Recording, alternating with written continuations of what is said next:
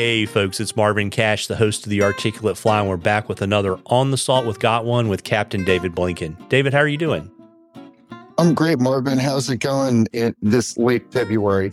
Um, you know, it's kind of almost officially spring here in the southeast. I mean, it's crazy. I probably saw my first robin three or four weeks ago. The red buds are blooming, the daffodils are up. It's, it was almost 80 degrees today. Oh my gosh. I don't think the robins ever left the Northeast. I, I see them from time to time when the weather uh, warms up. And all I know is there's a bright red spot on my calendar for March 10th because that's when daylight savings time begins. So I'm like counting the days. yeah, it gets get you to shift away from uh, show season and tying to actually think about getting back on the water. Oh yeah, yeah, and we got stuff to talk about re- regarding that as as we get into uh, our our chat tonight. Yeah, and it's interesting. You know, last time we talked about cleaning fly lines, but I think an even more important topic we were talking before we started recording was kind of getting ready for the upcoming season. Oh yeah, I, I mean, I I'm sort of a creature of habit, so I kind of have a checklist of uh, of stuff I like to make sure I have that I can't do without. You know, there's always a couple of things you forget, and you're like, darn it. But there's those important things that you can never forget. So I kind of have the checklist, and then I've got two bags that are always packed. I got my freshwater bag, and I got my saltwater bag. So, so as long as the checklist is set and I've got uh, those bags uh, ready, I can just grab and go and not worry about forgetting things. You know, the right reels, the right lines, which fly boxes I'm going to go grab, and uh, and that's kind of me. I'm a creature of habits. So there's you know, getting into those habits, uh, setting an intention, so to speak, for for how I'm going to approach uh, the beginning of the season, so I don't, uh, you know, leave out some of the most important piece of equipment is really important to me. Yeah, it's funny you say that. So I guess my system is, um, and I'm surprised. You know, I've talked to the guys at Umpqua. I'm shocked that they stopped selling these, but they said no one wanted to buy them. I have a huge uh, big plastic tub with one of those skirts on the outside of it that holds all the tools and all the goodies, and uh, everything goes in there except for boots and waders and uh, and rods. And I have uh, actually, despite having nicer uh, boot and wader bags, I actually like an IKEA bag just because it's big and easy to deal with, and uh, that's kind of my system. So everything goes in the tub. I do a little bit of seasonal changing. So like, you know, I've taken out the stocking cap and the gloves and the hand chemical hand warmers and you know, maybe put back some sunscreen and things like that. But that's uh, that's kind of how I get ready for the year. I dig it. I love the big blue IKEA bags. You can fit like two weeks worth of stuff in one of those, and and you're ready to go. Yeah, and you can always add more. I mean, that's great. And the, the other thing you're talking about buckets. I mean, even though they're not a sponsor, like a little shout out to Yeti and Cool because they have these great five gallon plastic buckets and you can put lids on them or not. And you can just throw everything in there and just kind of leave it in the garage and just grab it when you're ready. You're right fresh on one bucket and salt on the other. yeah, it's an amazing thing. But I mean, I think that process thing is a huge deal because I think that, you know, first of all, you don't want to leave, you know, things out that are important like boots and waders and reels. Um, but the other thing is the the easier it is for you to get out on the water and not have to think about it, the better it is. I mean, literally, if someone called me, I could be out the door in like 10 minutes with all of my stuff. Oh my God. It is so important. I mean, so, so this, here's my system. So I have my checklist.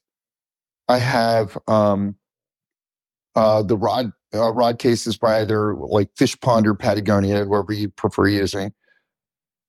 I've got my six saltwater rods in one and six freshwater rods in the other. So you know, I always go with extra rods because I'm always worried I'm going to break one. I never do, but you never know. And if a friend joins you, you want a spare stick. And then I got my reels and my flies and my leaders, my tippet.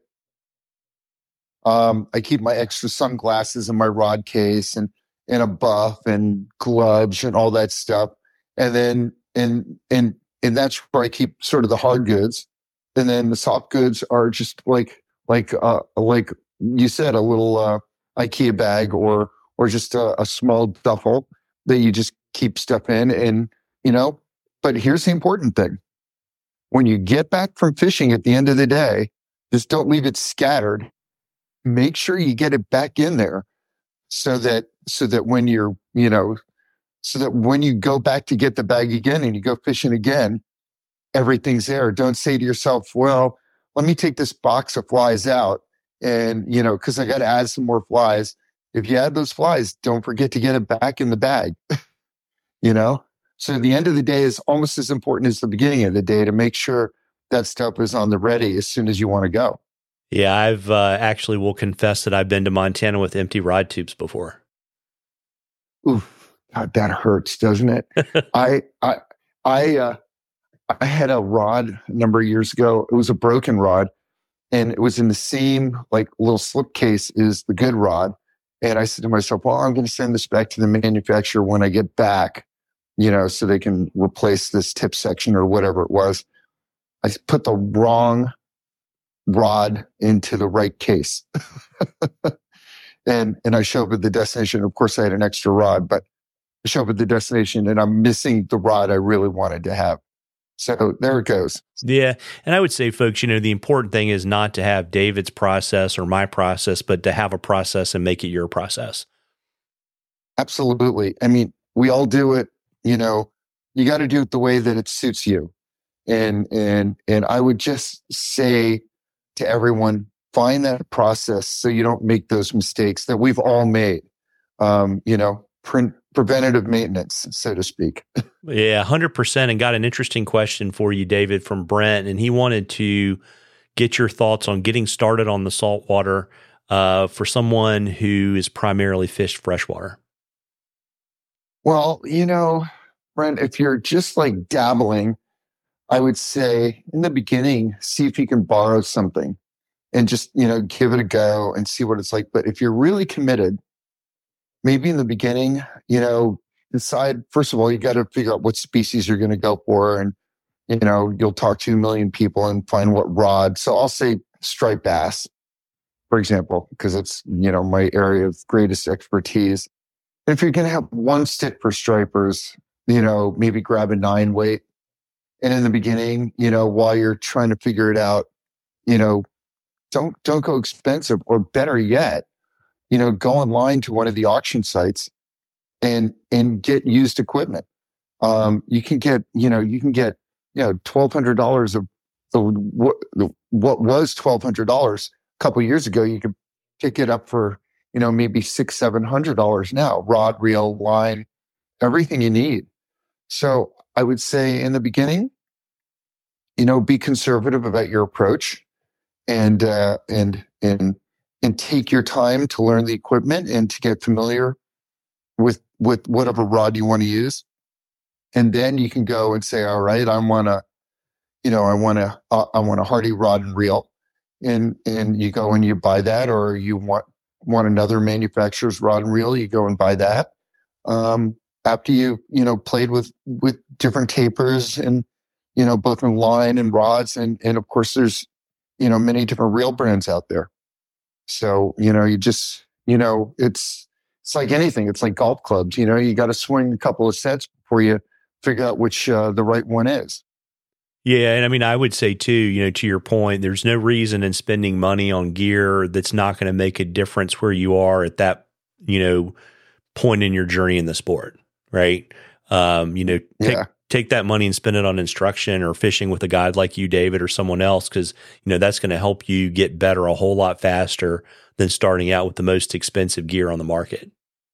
Yeah, I mean, if if you're just going to go saltwater fly fishing, you know, now and then, um, you know, don't buy the gear. You know, if you can fly cast, you know, five, you know, six and seven weights for trout, you're going to be able to fly cast, um, you know, seven, eight, nine weights for, for stripers or bonefish or something. And again, it goes back to what we talked about a couple weeks ago. Go practice, then get a guide and, and do it and see how much you like it before you really make that big investment into, uh, into equipment. Yeah, certainly before you buy a boat, right? yeah, yeah. Well, you know, you know the two happiest days in a boat owner's life is, right? I do not uh, the day he buys his boat and the day he sells his boat. Yeah, there you go.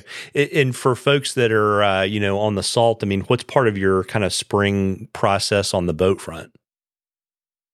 Well, you, know, my boat's wrapped up right now. I've got a nice cover on it. Um, I'm going to uncover it. I'm going to charge the battery. I'm going to start the engine. I'm going to fill the gas tank. Uh, I'm going to put, uh, you know, some stuff in the gas tank that might help burn off carbon. So I use Yamaha. So I'll use some ring free and just uh, make the engine happy. Then, before the first client even gets near me, I'm going to scrub the whole boat down and get all that winter dirt off it. And that's what I'm going to do. And then the next thing is because my rods live on the boat all summer long, um, is uh, I'm going to make sure, as I did at the end of the season, make sure the rods are still clean and not full of winter cobwebs. Going to get those on the boat, all the flies, and get the boat set up. So, you know, I can just sort of go on uh, automatic and not worry about what rods are there for for clients. I can worry about the guiding par- portion. And it's funny, I'm I'm kind of regimented, so I keep the uh, right hand retrieve rods on the right side of the boat, and the left hand retrieve rods on the left side of the boat, from port and starboard. And I keep the sinking lines on the bottom two racks and the floating lines on the top two racks. So I know where everything is. So if a client's asking me for a particular rod, I can tell them right away and they're not jumbled up. And that's me. And I know it's a little bit, uh, you know, it, it's a little bit, uh, you know, um, uh, for lack of a better term, it's a little OCD on my part, but that's, you know, that's kind of where I am. I, I have to make sure everything is in its place so I can worry about the guiding and not worry about, you know, where the equipment is. Yeah, I can certainly dig it. And you know, anything on the uh, on the trailer front that folks should think about? So you definitely want to make sure um, if you didn't repack your hubs in the fall, definitely repack your hubs. Make sure the uh, tire pressure is good. Um, uh, make sure your bunks are in good working order, whether or not you have uh, roller bunks or you have fabric bunks. You want to make sure there's no tears in that um, because uh, if there is, or if the rollers aren't working, or you're missing a roller, you can you can you know put a pretty good gash in your hull. So that's important. You want to make sure your trailer tongue is in good operating order and your jack, which is probably what your trailer's been sitting on all winter. So just give it all a good going over. Um, um, and hopefully everybody who's been using their trailer in saltwater washed it down thoroughly before uh, the winter. So there was no corrosion. And, um, you know, if you have an older trailer, I would definitely check check it for corrosion and make sure it's not affecting uh, the integrity of the trailer. Yeah, got it. And of course, you know, make sure you have a valid fishing license.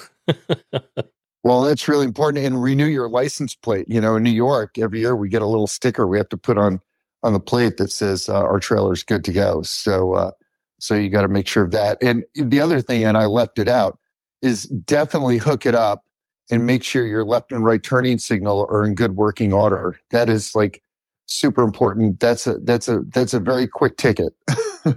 so, uh, so just sticking your hand out the window just doesn't work. Yeah. Like driving home tonight, there was there was a cattle trailer in front of me. It had like I don't know six head of cattle in it, and uh, the guy slows down to make a turn. No brake lights, no turn signal, and uh, and then I noticed that his trailer was listing to the left. So uh, so you know clearly uh, he had a uh, a broken leaf spring or or or or missing a shock in the trailer. So uh, yeah, uh, you, you, definitely want to make sure everything is in good working order because uh, you know your boat's on there, and uh, you know something. You know, you we've all seen it before. We've seen trailers that have thrown wheels on the highway, and that's because uh, somebody did not make sure their their uh, you know their hubs were properly packed, or they didn't they didn't wiggle the tires to make sure that their hubs were in good operating order. Yeah. So, uh, you know, folks, we love questions at the Articulate Fly. You know, remember email or DM me. Uh, make make David's life easier. And if we use your question, I will send you some Articulate Fly swag. And then remember, we've got two great promotions. Um, you know, for everyone that sends in a question, we're going to have a drawing for a Rise Fishing Company rod. And then if we select your question on the series, we will draw among those folks and uh, the winner will get a Norvise uh, tying system. And a good time to give a shout out to our friends at Norvise for generously sponsoring uh, the series. And, you know, folks, if you head over to www.norvise.com, you can see their remaining uh, shows for the season. I know on the East Coast, uh, I'm pretty sure they're going to be in Lancaster. I'm, they're going to be in Michigan. But if you go to the website, you'll see, you know, some of the later show season shows that kind of happen out in the uh, in the West. And uh, David, what's going on in the uh, Masters of the Fly universe? Well, I think it's uh, March 17th. Um, I think that's the Sunday. Uh, we have our last show with Blane Chocklett, who is just a master uh, fly tyer, and he's going to be doing the game changer. I'm pretty sure, and we're really psyched about it. So uh, definitely tune in. It's going to be great. I mean, we had we had Jason Taylor on last night, and he is just incredible. That'll be up. Uh, that'll be up on the website and on YouTube in a, in a few days. Um, and if you didn't get a chance to see uh, Joe Blados, uh, that is up and running on our YouTube channel right now. And he is the originator. He is the OG of the crease fly, which is uh, an amazing uh, fly that all of us here in the Northeast use. Uh, got it. And have you got any kind of good uh, Got One app uh, beta testing stories you want to share with us before we break for the evening? no, no, but I can tell you, Lu Yan is headed down to the uh, to the Sheepy tournament. Uh, I think down in Louisiana, and uh, a bunch of people are going to be learning how to use it, and it's just been so great. And people should, you know, look at any if, if you've been using the Got One app. Um, uh, if you haven't done the updates in the past few weeks, you should really do it. So, uh, or I should say, in the past couple of months, uh, you should do it. Uh, there's, it's really, it's just incredible how how useful this app is. So uh, give it a go, everyone. Yeah, and you know, folks, uh, kind of a great time, right? Spring is right around the corner. You know, if the weather's still not great where you are, you know, watch some of the recordings of Masters of the Fly or check out one of the new episodes. You know, head to a fly tying show or tie a few flies. And if it's nice where you are, you owe it to yourself to get out on the water. Tight lines, everybody. Tight lines, David. You too.